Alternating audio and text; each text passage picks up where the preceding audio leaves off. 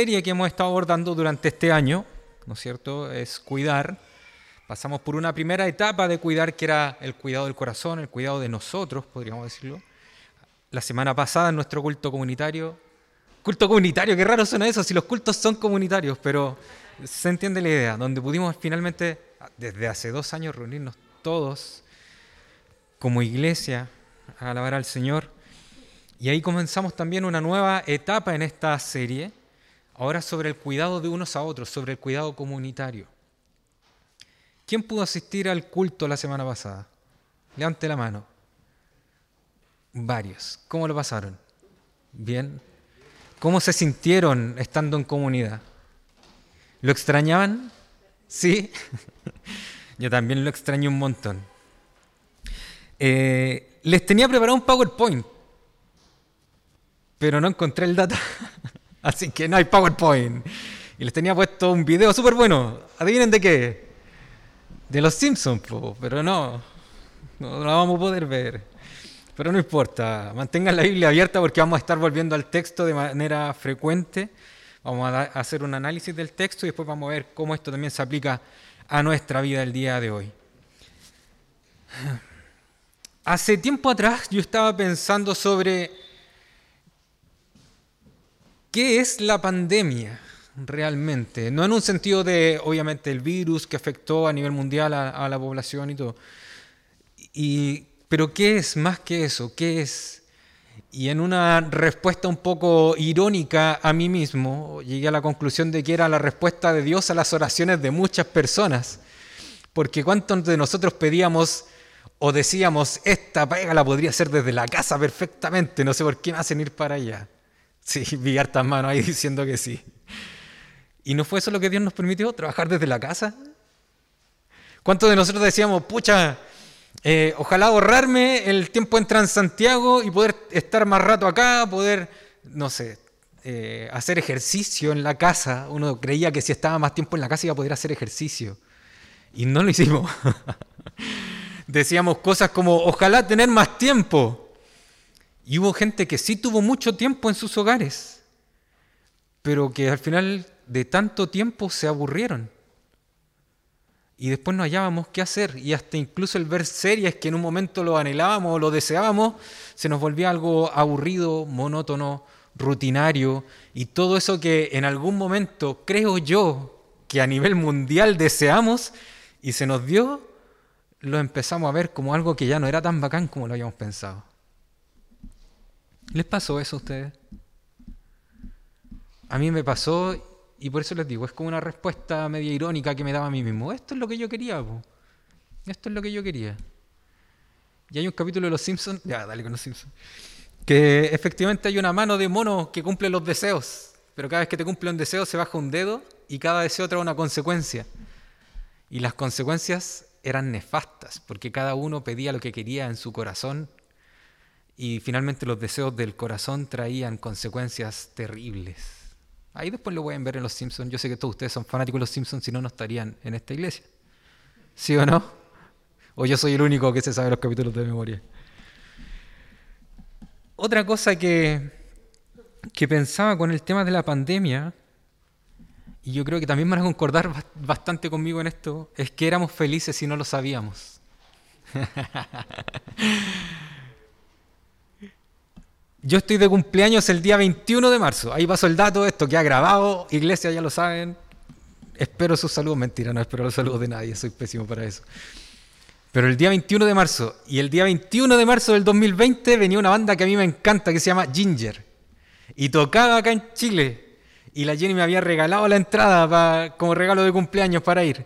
Y justo a, la semana, a mitad de esa semana, cuarentena y se suspende el concierto de Ginger éramos felices si no lo sabíamos. Dos años sin ir a un concierto. ¿Y cómo echo de menos eso? ¿Sí o no? ¿Cuánto echaban de menos ir al cine? Éramos felices y no lo sabíamos. Incluso hasta el tiempo de, Transantiago yo escuché gente que lo después lo echaba de menos porque decían que era un tiempo que ya era una hora y media de tu casa al trabajo, pero era una hora, una hora y media en donde podías hacer, entre comillas, nada. Y después la gente extrañaba hacer nada porque estando en su casa siempre había algo que hacer, pero eran cosas que no querían hacer. Éramos felices y no lo sabíamos. Pero hay otra cosa que yo creo que con la pandemia nos dimos cuenta de que también era un gran apoyo en nuestras vidas, una gran fuente de felicidad y que no la supimos valorar en ese momento. Y era el tema de la comunidad. El adorar a Dios de manera comunitaria fue algo que extrañamos mucho, mucho. ¿Es bacán hacer culto en familia en la casa? Sí, es bacán. Y durante la pandemia lo pudimos seguir haciendo y gracias a Dios tenemos herramientas como YouTube, como Zoom o como otras eh, aplicaciones donde podíamos guiarnos para hacer un culto familiar en la casa y todo. Pero ¿cuántos no extrañábamos la Santa Cena? ¿Cuántos no extrañábamos el cantar alabanzas, pero entre todos? El escuchar a tus hermanos cantándole a Dios, a Cristo. El que te recordaran de manera comunitaria cuánto Dios te ama y el precio que tuvo tu salvación. Éramos felices y no lo sabíamos. Y durante la pandemia todo esto que nosotros entre comillas anhelábamos, se nos dio. Se nos dio, creo yo, que para que aprendiéramos a valorar lo que sí tenemos. Bien dice San Cráneo 1.1, eh, nadie sabe lo que tiene hasta que lo pierde, ¿no es cierto? Creo que eso nos sirvió para revalorar. A lo mejor la vida en comunidad no le habíamos tomado el peso. A lo mejor la vida comunidad no la habíamos valorado, no la habíamos visto, no habíamos disfrutado como se puede disfrutar la vida en comunidad. No habíamos gozado como se puede gozar el alabar juntos. No habíamos, ni siquiera sé qué palabra usar para mostrar el peso que se siente en nuestro corazón cuando compartimos la Santa Cena de manera comunitaria. ¿Cuánto lo extrañamos? Y en su momento tal vez no lo supimos valorar. Hoy día me toca el texto de 1 Corintios 12. Es un texto que en muchas ocasiones se ha utilizado para hablar de los dones espirituales, y sí, Pablo está hablando de eso, pero Pablo no utiliza este texto para hacer una exhortación acerca de los dones espirituales él no, no, utiliza esta parte para enseñar acerca de dones espirituales, él tiene otra intención con este texto. Y aquí es necesario que veamos cuál es el contexto entonces de 1 Corintios, para que veamos por qué Pablo le escribe acerca de esto. Al interior de la iglesia de los Corintios había mucha, mucha división por causa de los dones espirituales. Ellos eran una iglesia que estaba geográficamente ubicada en una pequeña franjita de tierra que dividía Grecia del norte de Grecia del sur. Entonces era un lugar de paso muy habitual, era un lugar donde mucha gente transitaba y como había mucho tránsito de personas, también habían muchas religiones. Porque tantos viajeros tenían que siempre llegar a un lugar donde tenían que ofrecer una ofrenda o algo a sus dioses para continuar con el viaje o para agradecer por el viaje que ya habían realizado. Entonces era un lugar donde confluían muchas religiones eh, gentiles, paganas. Y esta era la cultura de 1 Corintios. Y dentro de esto, cuando Pablo, en su segundo viaje misionero, en Hechos 18, después si lo quieren revisar, aparece bien detalladito ahí, él estuvo 18 meses, si no me equivoco, en este lugar predicando el Evangelio, logra plantar esta iglesia. Hay una pequeña eh, congregación ahora que da la espalda al paganismo y reconoce a Cristo como su Señor y su Salvador. Y establece una iglesia. Y esta iglesia ahora es rica en dones espirituales. Pero ¿qué pasó con ellos?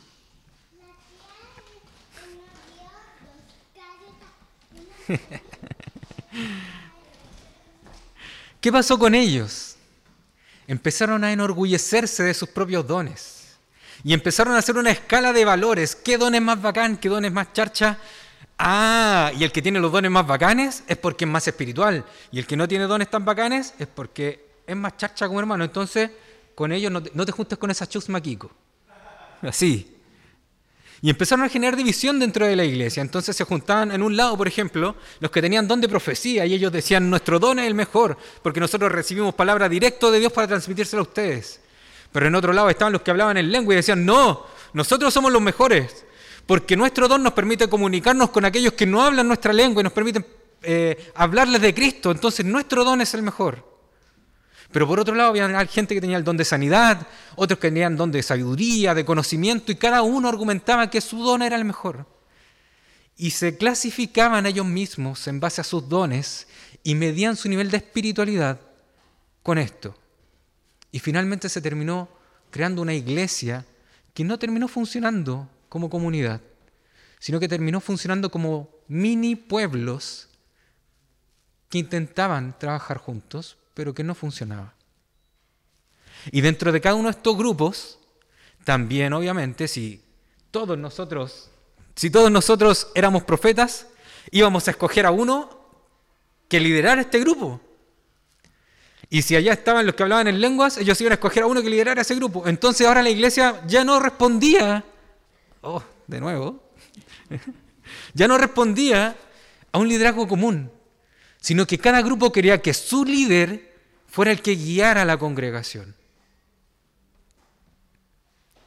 Es como si hoy día, por ejemplo, dijéramos, eh, Vinicius, me gusta cómo dirige la alabanza, él toca muy bien la guitarra, yo solo lo sigo a él y solo voy a escuchar cuando él me enseñe.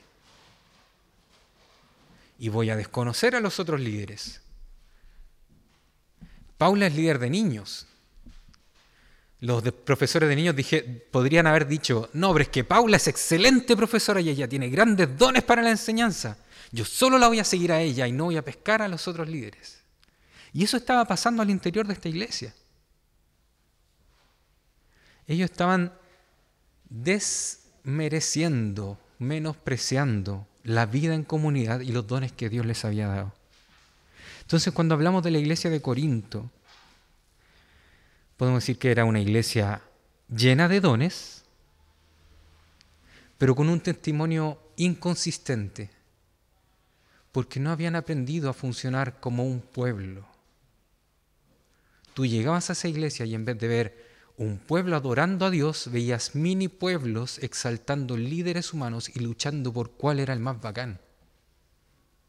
Era una iglesia que había conocido el Evangelio, ellos habían escuchado de Cristo, habían creído realmente en Él, ellos habían sido bautizados por el Espíritu Santo, eran nuevas criaturas, tenían incluso dones espirituales. Pero era una iglesia que carecía de amor y que se menospreciaban unos a otros, que luchaban por saber quién era el más bacán. Ese es el contexto de este capítulo. Yo sé que uno puede decir, esto no está tan lejano a la realidad que nosotros hoy día vivimos. Y sé que hay, no voy a decir otras iglesias, voy a incluir a la nuestra porque, seamos sinceros, a nosotros también nos ocurre. Pero es más bien evidente en otros lugares donde todavía se clasifican las personas por los dones que tiene. O incluso por el trabajo que tiene, porque tendemos a pensar que, ah, si él tiene mejor trabajo es porque Dios lo ha bendecido más, porque él probablemente sea más espiritual. O en otros lugares se piensa que, ah, si le está pasando mal, si le llegó una enfermedad, es porque algo malo debe haber hecho, el Señor lo está castigando. Y volvemos a crear divisiones al interior de la iglesia. Esto sigue ocurriendo hoy día.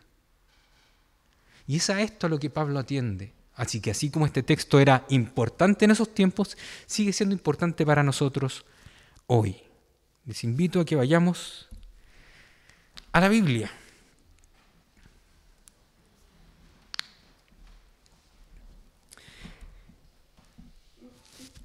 1 Corintios 12, del 1 al 3. Aquí va a estar lo primero que vamos a ver hoy. En cuanto a los dones espirituales, hermanos, quiero que entiendan bien este asunto. Aquí la NBI hace una traducción interpretativa para que nosotros logremos entender qué es lo que Pablo quiere decir, pero una traducción más literal, lo que Pablo le está diciendo en cuanto a las cosas espirituales, más o menos ese es el término que utiliza Pablo, en cuanto a las cosas espirituales, hermanos, no quiero que se mantengan en la ignorancia. Aquí Pablo utiliza una palabra que pudiese parecer un poquito fuerte, los trata de, de ignorantes. No quiero que se mantengan en la ignorancia. Ustedes saben que cuando eran paganos se dejaban arrastrar hacia los ídolos mudos. Por eso les advierto que nadie que esté hablando por el Espíritu de Dios puede maldecir a Jesús, ni nadie puede decir Jesús es el Señor, sino solo por el Espíritu Santo.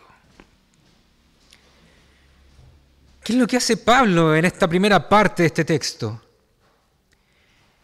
Él les dice, queridos hermanos de Corinto, yo los conozco, yo les prediqué el Evangelio, yo sé que ustedes eran paganos, yo sé que ustedes hoy día tienen dones del Espíritu Santo, pero es necesario que comprendan esto, y aquí Pablo marca una diferencia radical entre su antigua vida en el paganismo y su nueva vida como creyentes. No quiero que se mantengan en la ignorancia. Él lo que les dice es, de ahora en adelante así es como funcionan las cosas, no traigan lo antiguo a su nueva vida. ¿Por qué? Porque las religiones griegas eran religiones del misterio, religiones donde tu experiencia espiritual era la que marcaba tu nivel de espiritualidad. Y era muy común que en estas religiones tú buscaras el éxtasis, el entrar en trance, el hablar en glosolalia, el hacer ruidos, cierto, ininteligibles, para, para demostrar cuán espiritual eras tú o cuán en comunión estabas con tu ídolo. Y en base a eso también la gente se clasificaba, no, este ídolo es mejor, o el culto a este ídolo es mejor, o el culto a este ídolo es mejor. Eso era lo que estaban haciendo los corintios en este momento y Pablo les dice, eso no puede continuar. Cuando ustedes eran paganos, se dejaban arrastrar. Increíble como Pablo ahí se los repite o se los reitera de manera bien fuerte se dejaban arrastrar. Lo que le está diciendo es, ustedes en, ese tiempo renunciaban a su dominio propio por dejarse llevar por el éxtasis del momento. Por ídolos mudos, o sea, por ídolos que no tenían nada que decir. ¿Qué, qué edificación, palabra canuta, qué edificación había ahí? Nada, pues eran ídolos mudos. Eran solo experiencias. Y ustedes creían que esas experiencias eran los que le daba valor. Eso no es así.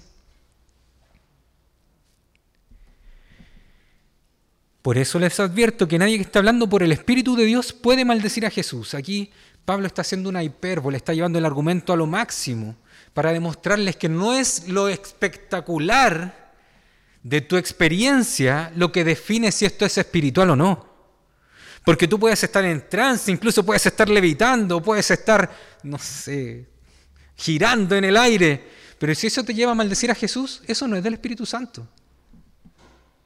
Así que tú no puedes medir la espiritualidad de alguien por el nivel de éxtasis o por el trance en el que está durante el culto. No pueden dividir la congregación de esa manera. Ni nadie puede decir Jesús es el Señor sino por el Espíritu Santo. Y aquí Pablo muestra que el pueblo de Dios tiene unidad. Hay un Señor para nosotros, que es Cristo. Y si Él es nuestro Señor, ¿puede haber división entre este pueblo? Si todos servimos al mismo, al mismo Señor, ¿puede haber división entre nosotros? No debiese. Así que déjense de levantar, líderes humanos, y entiendan, Jesús es el Señor. Y si ustedes son capaces de proclamar eso, es por el Espíritu Santo. Ustedes son parte de este pueblo. Así que Pablo, resumiendo aquí lo que les quería decir es, déjense de buscar estatus conforme a los parámetros del mundo. Ya salieron de ahí. No vuelvan a eso. Déjense de buscar estatus en eso. El único que es digno de estatus es Jesús. Nadie más.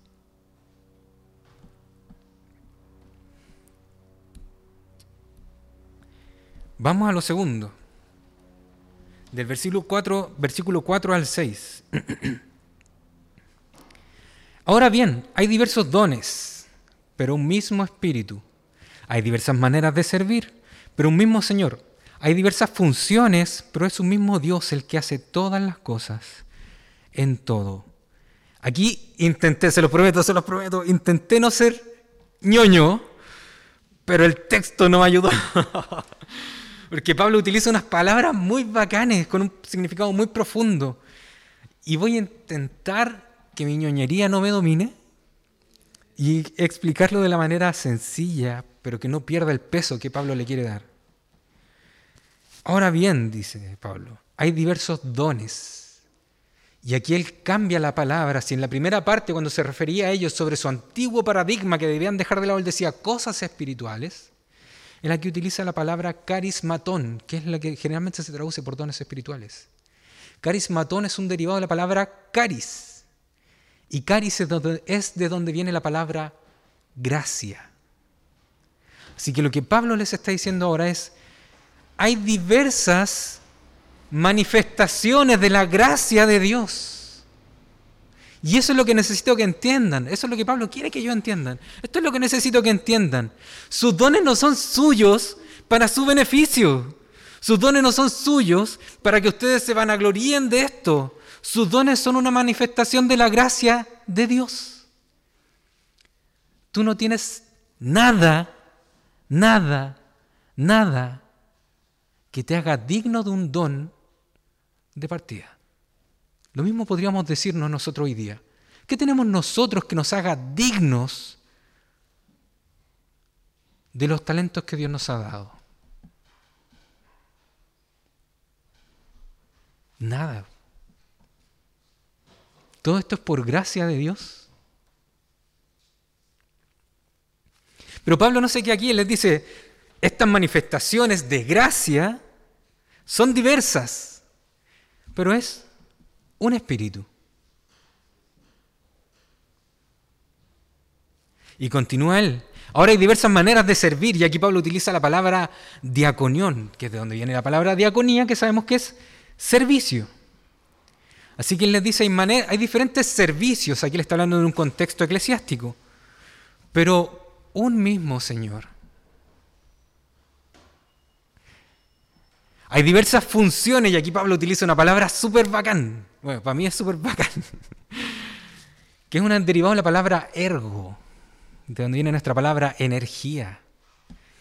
Hay, hay diversas funciones o hay diferentes acciones. Los griegos entendían el ergo como el que hacía que todo funcionara o se llevara a cabo. Y ellos creían que el ergo era lo que movía la cultura entonces, todo lo que el ser humano era capaz de producir era por este ergo que lo movía. Ellos creían que el ser humano era capaz de vivir en sociedad y de relacionarse en sociedad por este ergo. El ser humano era capaz de entonces entablar relaciones, construir amistades, construir sociedades porque este ergo lo movía. Ellos creían que este ergo era lo que también les daba la capacidad de trabajar, de construir cosas. El ergo estaba presente en todo y era lo que alimentaba todo. Era lo que hacía que las cosas funcionaran o que las acciones se llevaran a cabo. Aristóteles en sus libros dice que una buena criatura es aquella que lleva a cabo su ergo o aquello para lo que fue hecho o diseñado que llevar a cabo.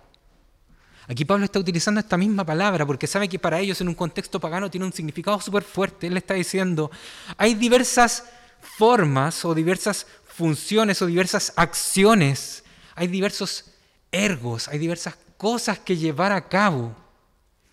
Pero es un mismo Dios el que hace que todas las, el que hace, y aquí utiliza nuevamente la palabra ergo, todas las cosas en todo. Él le está diciendo, hay muchas cosas que hacer, hay muchas formas de cumplir funciones, pero nada de esto se llevaría a cabo si no fuera Dios quien las empuja, quien las sustenta, quien hiciera que esto se llevara a cabo. Y eso lo podemos ver también hoy día.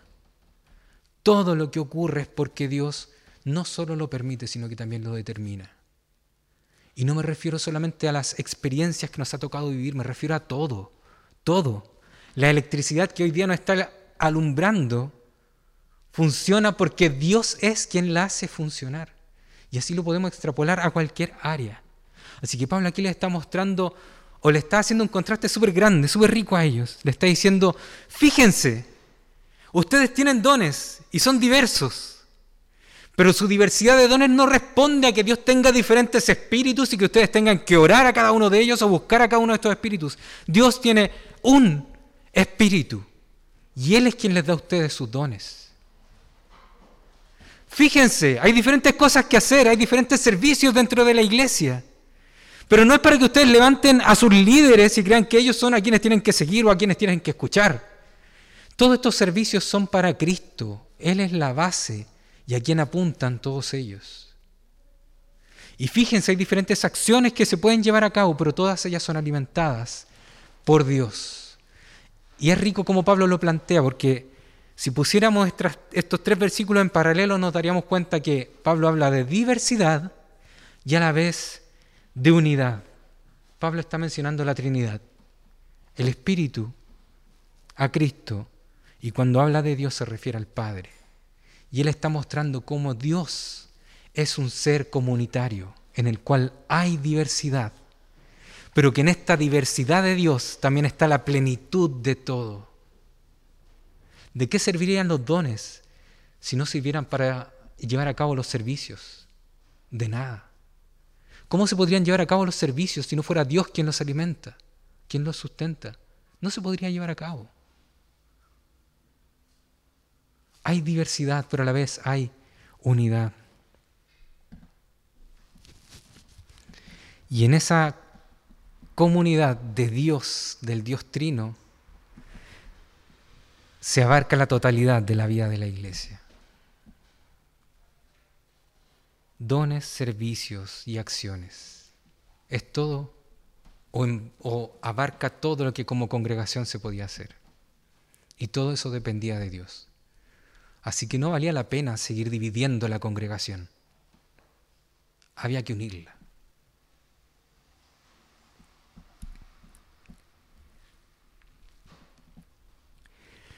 Y en tercer lugar, del versículo 7 al 11,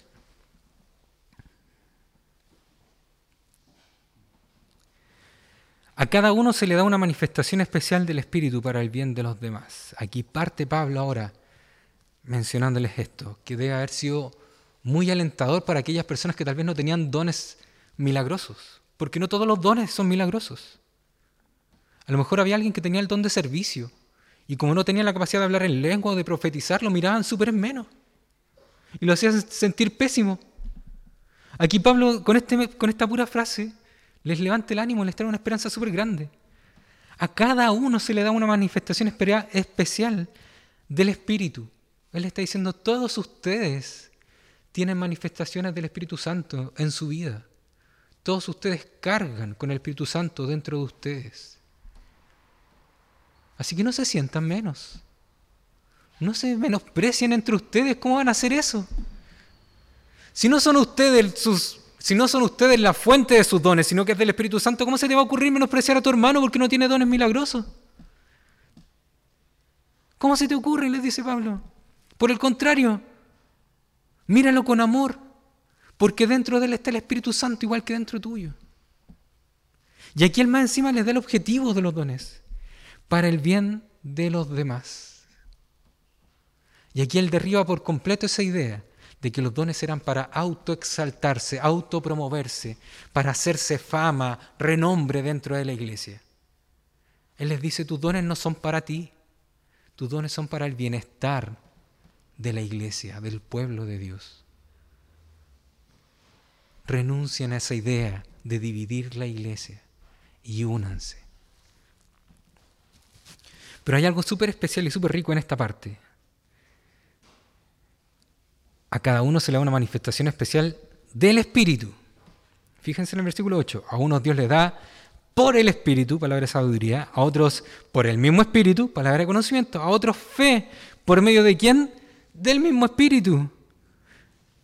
A otros y por ese mismo espíritu dones para sanar enfermos, a otros poderes milagrosos, a otros profecía, a otros el discernir espíritus, a otros el hablar en diversas lenguas y a otros el interpretar lenguas.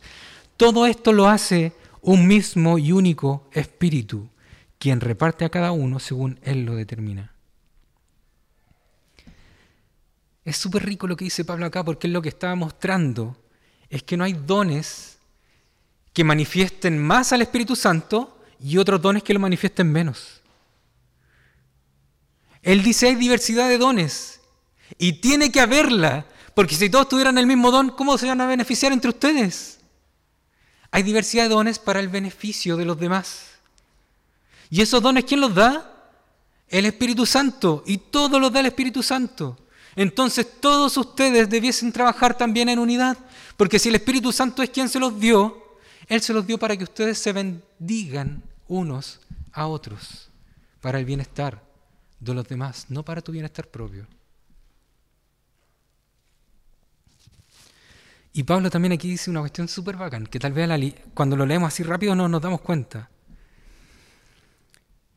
Él dice en el versículo 11, todo esto lo hace un mismo y único espíritu, quien reparte a cada uno según Él lo determina. Pablo lo trata como una persona.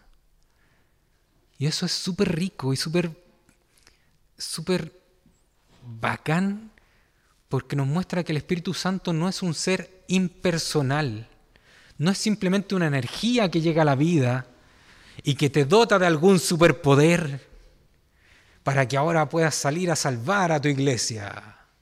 No.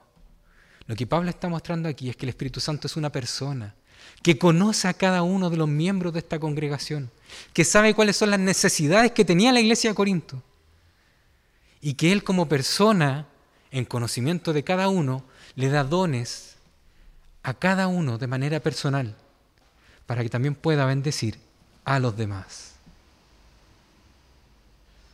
¿No encuentran eso bacán? Yo cuando lo, lo comprendí, aluciné, calete rato. Calete rato porque de repente debo aquí confesar mi pecado. Llego y lloro como si lograra a una energía y pierdo de vista que Dios es un ser personal, que Él me conoce, que Él me ama, que Él sabe cuáles son mis talentos y también sabe cuáles son mis debilidades y que Él es quien me ha dotado hoy día con dones para el beneficio de la congregación. Y sería tonto de mi parte el guardarme esos dones. Cuando me doy cuenta de que le oro a un ser personal que de verdad me escucha, que de verdad me entiende, oh mi corazón cómo se goza. Ojalá no volver a olvidarme de esto nunca. Ojalá poder gozarme en que tengo un Dios que no es una energía impersonal. Tengo un Dios que de verdad me entiende. Tengo un Dios que de verdad me conoce. Tengo un Dios que sabe las cosas difíciles que me han tocado pasar. También conoce mis alegrías. Y Él en su amor y en su misericordia es quien me acompaña y quien me fortalece en todo momento. ¿No encuentran eso bacán?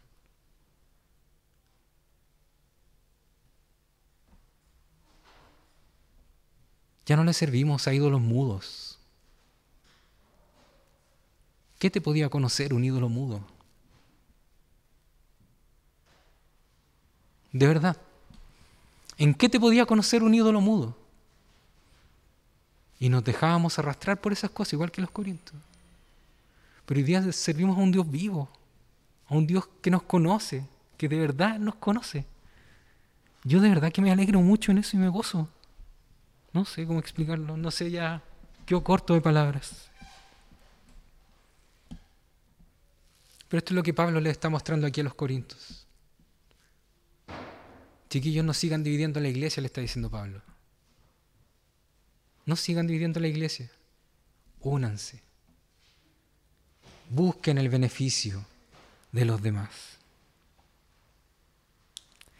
Y cuando Pablo les muestra que es el Espíritu Santo quien los dota también de dones, Él le está sacando entonces ahora toda posibilidad de jactarse. Porque ya no son ellos quienes se hacen merecedores de los dones.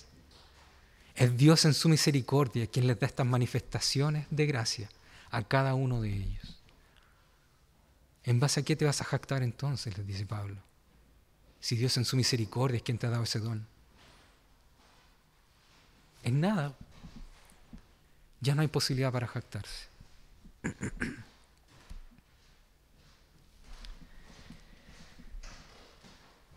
Eso es lo que Pablo les dice a los corintios en esa parte del texto. Ahora, ¿cómo esto nos llega a nosotros? ¿Cómo podemos aplicar todo esto a nuestro contexto hoy día?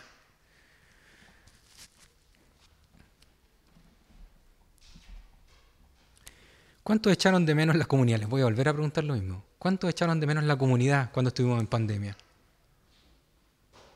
Veo solo una, dos manos arriba. Ya vos levanten la mano si yo no, no estoy haciendo preguntas eh, retóricas. Ustedes saben que yo no predico así. la echamos de menos, ¿no es cierto? Y hoy día que tenemos de nuevo la posibilidad de volver a juntarnos, de volver a reunirnos, de volver a alabar al Señor, de volver a compartir, a pesar de usar mascarilla, a pesar de tener que guardar cierta, cierta distancia, a pesar de no poder ya llegar y abrazarnos como nos gustaría. ¿Seguimos creando divisiones al interior de la iglesia?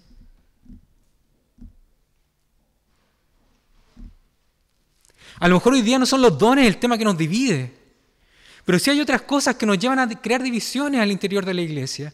O tal vez no de manera abierta con mis hermanos, crear grupitos, pero sí en mi corazón albergo ciertos eh, prejuicios contra algunos y ciertos cariños o privilegios con otros.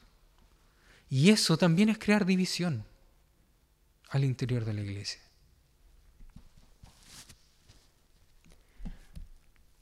Hoy día quiero que tratemos tres cosas. Yo sé que existen muchas más, podríamos estar aquí hablando una semana sobre cosas que pueden crear división al interior de la iglesia, pero quiero que tratemos tres.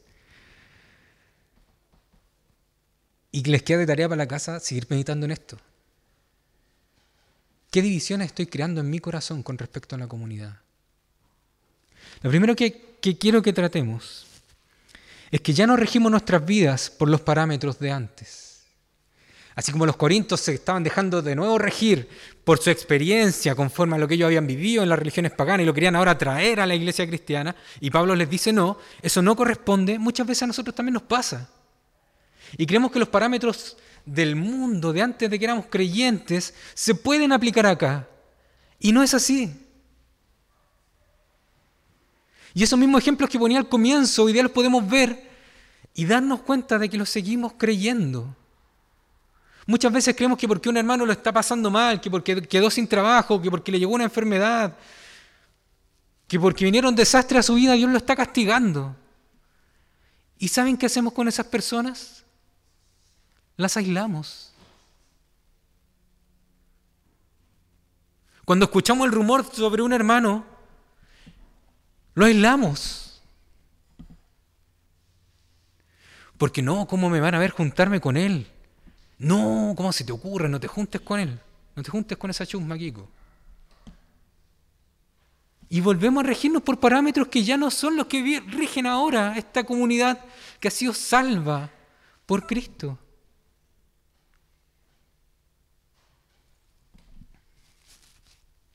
O por el contrario, creemos que cuando un hermano ha sido bendecido, cuando tiene buen trabajo, buena pega. Cuando recibió una buena herencia, cuando tiene buen auto. Creemos que Dios lo está bendiciendo porque Él es más espiritual que nosotros.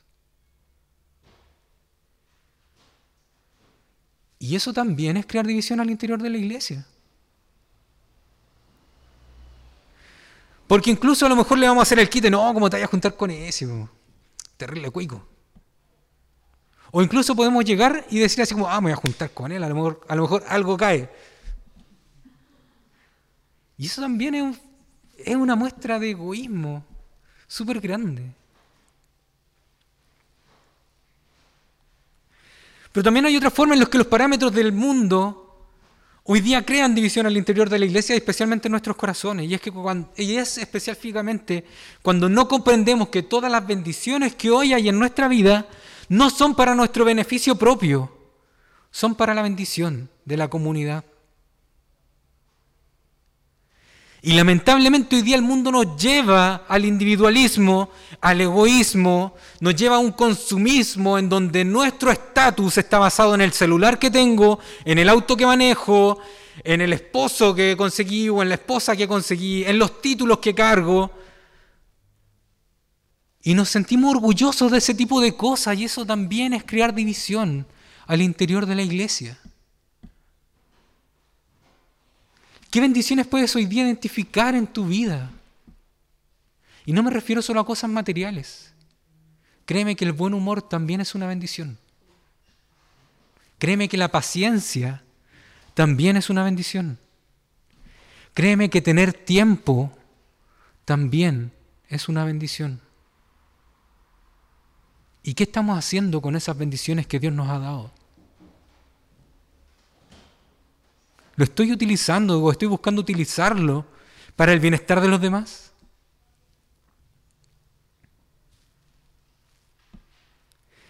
¿Has mirado en menos alguna vez a un hermano tuyo aquí en la congregación? Sé sincero contigo mismo. Yo, debo admitirlo, lo he hecho. Y por puras tonteras. Y me doy cuenta cuán pecaminoso soy, cuán pecador soy, que he mirado en menos hermanos. Y cada uno tiene su parámetro. Cada uno hoy día prejuicia o crea división al interior de la iglesia por diferentes cosas. Porque son desordenados, porque son carreteros, porque son fome, porque es muy bueno para el chiste.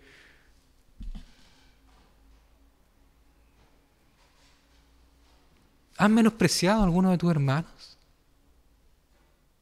Deja de regirte por esos parámetros que ya no corren aquí al interior de la iglesia. Si tu hermano tiene bendiciones que tú no, alégrate con él. Y si tú hoy día tienes bendiciones, busca cómo buscar, busca el bienestar de los demás con eso también. Porque Dios no te los dio para que te enorgullezcas. Dios no te los dio para que te exaltes. Dios te los dio para que los compartas con el pueblo de Dios.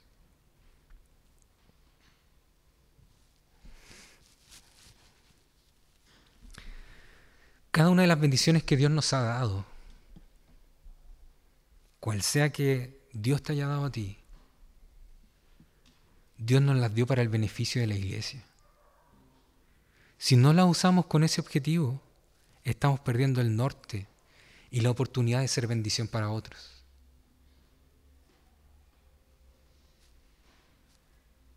Muchas veces nos quejamos de que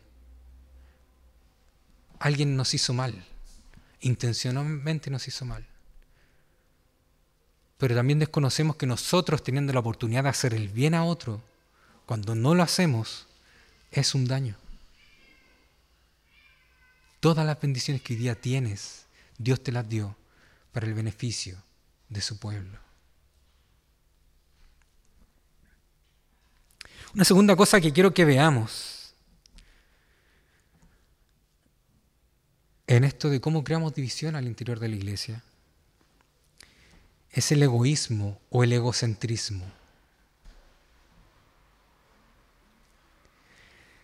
Y aquí también podríamos estar hablando mucho rato sobre cómo el egoísmo y el egocentrismo se manifiestan en nuestra sociedad. Me carga prender la tele o abrir YouTube y que salga ese comercial que dice, porque tú lo vales. ¡Oh, qué rabia! Así, ¡Oh! ¡Oh! Porque tú lo vales y lo único que hacen es alimentarte tu ídolo del ego.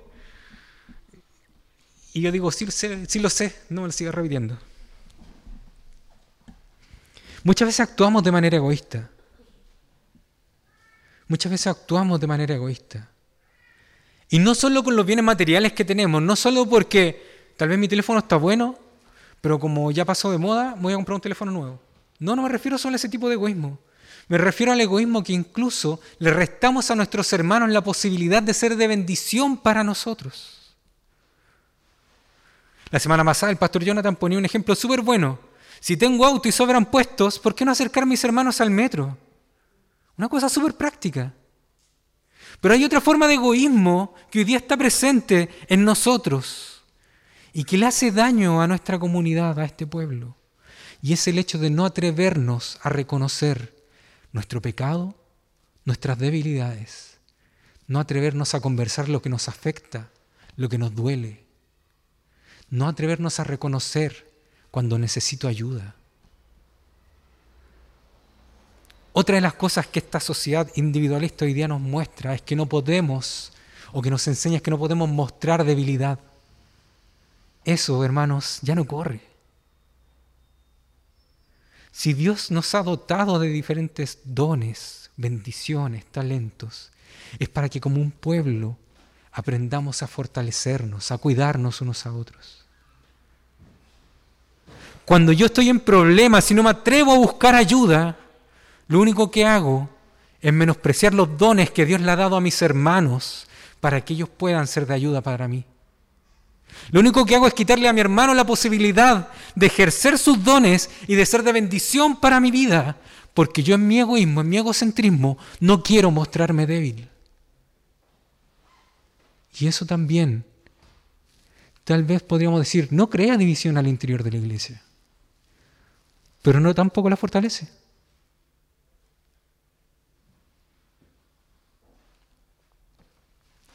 Egoísmo y egocentrismo. Creer que todo tiene que funcionar para que a mí me guste, para que a mí me resulte cómodo. Venir al culto y decir, oye, no me gustó el culto. Hermano, es tener el norte errado, es súper inconsciente porque finalmente lo que estás haciendo es tener una visión utilitarista del culto. Pensar que esto es para que tú vengas a pasarlo bien, pensar que esto es para que tú vengas a disfrutar, es una visión errada. Tú vienes a compartir con el resto del pueblo de Dios, a alabar y a glorificar a Dios. Y eso ya debe ser suficiente motivo para tu alegría y para tu gozo. Y de igual manera miramos a nuestros hermanos de manera utilitarista y buscamos amistades que nos puedan servir y no amistades por conocer a nuestros hermanos. Me junto con aquellas personas que, oye, me voy a juntar con él porque se ganó el quino. Ah, voy a ir a juntar con él. Un ejemplo súper tonto, ¿verdad? No se me ocurrió otro, pero... pero generalmente también nuestro corazón tiende a actuar de esa manera. Y eso es algo que no podemos permitir porque eso también es crear división al interior de la iglesia. Mi llamado hoy día en cuanto al egoísmo y al egocentrismo va principalmente al hecho de que nos atrevamos a reconocer cuáles son nuestras debilidades y nos atrevamos a compartirlas con nuestros hermanos más cercanos, con nuestros amigos, para que ellos también puedan ser de bendición en los dones que Dios les ha dado a ellos para nuestra vida. Eso también fortalece el pueblo de Dios. Y eso es una lucha contra el egoísmo y el egocentrismo. Y lo tercero que quiero que veamos hoy es que todo lo que tenemos proviene de Dios y es para la bendición de su pueblo.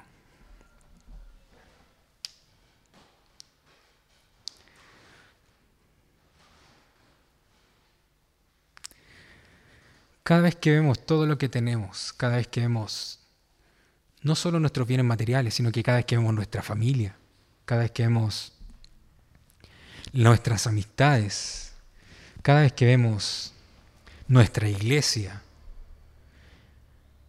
y creemos que esto es gracias a nosotros,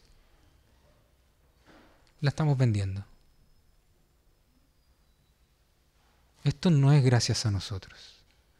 Esto es gracias a Dios, que en su misericordia nos trajo aquí, que en su misericordia nos adoptó como sus hijos y nos hace ser un pueblo. No podemos olvidar que en el tiempo de los Corintios los dones eran exactamente eso, dones, manifestaciones de la gracia de Dios. Entonces no tenían de qué jactarse. Hoy día tampoco podemos olvidar nosotros eso. Todo lo que tenemos hoy día son manifestaciones de la gracia de Dios en nuestra vida. Y no tenemos de qué jactarnos, si no debiésemos jactarnos de nada. Por el contrario, todo lo que hoy día tenemos es gracias a Dios para su gloria, para la bendición de su pueblo.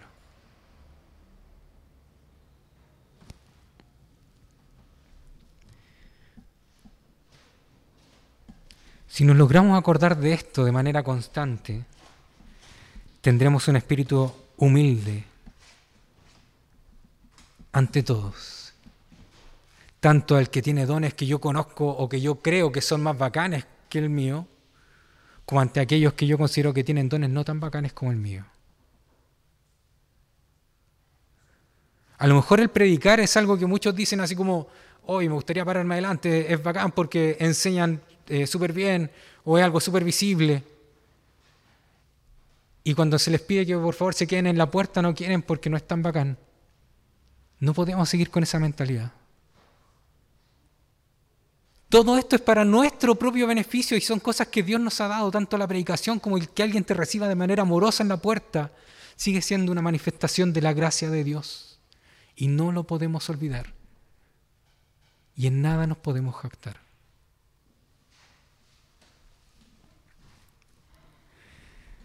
Cuando preparaba el sermón, oh, qué manera de pensar en una ilustración para esto. Y no se me ocurría nada, sin nada. ¿Cómo ilustro esto? ¿Cómo hago que esto sea visible? Y me doy cuenta de que, primero, tengo serios problemas para poner título a los sermones. Me cuesta caleta ponerle título. Y me cuesta mucho ilustrarlos. Pero cuando pensaba en esto, una ilustración, yo sé que es charcha cabros, porfa, téngame paciencia en esto. Una ilustración que se me vino es que yo cuando era niño con mi hermano jugábamos, uno se ponía en la muralla de allá, yo me pongo en la muralla acá y cada uno armaba su base. No sé si alguna vez lo jugaron. Uno armaba su base y con la autito a fricción se los tiraba a derribar la base del que estaba al frente. Y al comienzo uno partía armando palitos de lado, cajitas de remedio, lo que iba pillando por ahí. Y al final uno iba poniendo los legos. Ah, porque los legos se iban apretando y quedan duritos. Entonces, esta era la última barrera. jugaban a armar pase, ¿no? ¿No? no, no jugaban a armar pase. ya, mira, para que se hagan una idea, esto es como jugar a la yenga y jugar a los legos. ¿Ya han jugado a la yenga? Se dan cuenta que la yenga son puros palitos todos iguales, lisos, que a pesar de que uno logra construir una torre, es inestable y se cae al más mínimo movimiento. De esa manera nos comportamos en la iglesia cuando no nos atrevemos a compartir nuestros dones, nuestros talentos, nuestras bendiciones con los demás. De esa manera nos comportamos en la iglesia cuando no nos atrevemos a reconocer nuestras debilidades frente a los otros. A pesar de que creemos que estamos construyendo algo, es algo inestable y algo que es fácilmente derribable. De hecho, uno la yenga con el dedo chico puede sacar el palito, ¿cierto? Sin mayor esfuerzo. Pero ¿cómo debiésemos comportarnos entonces? Como los Legos. Los Legos tienen la parte de atrás con hoyitos, falencias, como quieran llamarle, debilidades, y tienen la parte de arriba con algo que sobresale. Pero la gracia es que cuando tú juntas ese Lego con dos más, queda tan apretadito, y cuando lo vais juntando con otros más, formáis una base. Y esa base el auto a fricción no la derribaba. Esa era la última barrera. De esa manera debiésemos comportarnos hoy día como iglesia, como legos, reconociendo tal vez estos hoyitos que tienen los legos como nuestras debilidades y estas protuberancias que tienen como nuestros dones, nuestras bendiciones, como nuestros talentos, y atreviéndonos a compartirlos, no discriminando por las falencias de mi hermano, por el contrario, buscando ser de bendición para Él con los dones que Dios me ha dado. Para que entonces podamos construir una torre de Lego fuerte que no se derrumba. Así debiésemos comportarnos como iglesia. Y si hoy día quiero, o sea, y si algo tienes que llevarte hoy día para la casa, me gustaría que fuera esto. El bienestar de tu hermano depende también de ti. el bienestar de tu hermano depende también de ti. Si el Señor puso en tu corazón llamar a alguien, llámalo. Si el Señor puso en tu corazón escribirle un WhatsApp a alguien, preguntarle cómo está, mándaselo. Si el Señor puso en tu corazón que este problema debieses comentarlo con alguien, hazlo y busca que Dios en su gracia utilice los dones y los talentos de otros para también fortalecerte a ti como parte de este pueblo. Porque sabes qué? Que hoy día tú seas parte de esto no fue barato. Para que tú hoy día seas parte de esta comunidad, Cristo tuvo que renunciar a su comunión. Pablo nos mostraba Padre, Hijo y Espíritu Santo. Cuando Cristo estuvo crucificado, cargando con tu pecado, Él exclama, Padre, Padre, ¿por qué me has abandonado? En ese preciso momento, la eterna y perfecta comunión entre Padre, Hijo y Espíritu Santo se rompe porque Cristo está cargando con tu pecado y con mi pecado. Para que nosotros hoy día podamos ser comunidad, Cristo renunció a su eterna y perfecta comunidad mientras cargaba con nuestro pecado. Él murió. Con su sangre pagó por nosotros. Pero no se quedó allí en la tumba, Él también resucitó.